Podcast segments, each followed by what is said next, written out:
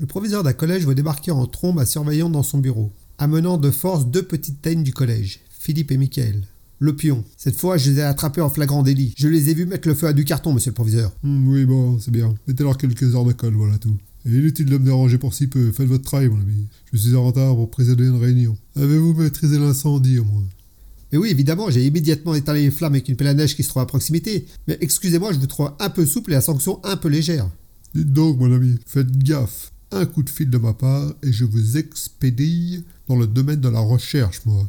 Ah bon, la recherche de quoi ? Mais d'un emploi. Bon, maintenant, cessez de me faire perdre mon temps. Je vous ai dit que j'avais une réunion. Allez, oups, du balai, dégagez, comme on dit.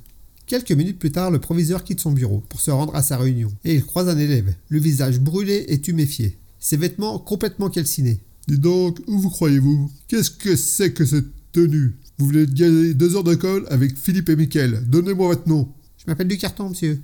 Merci d'avoir perdu votre temps, ma compagnie, et à bientôt pour de nouvelles aventures.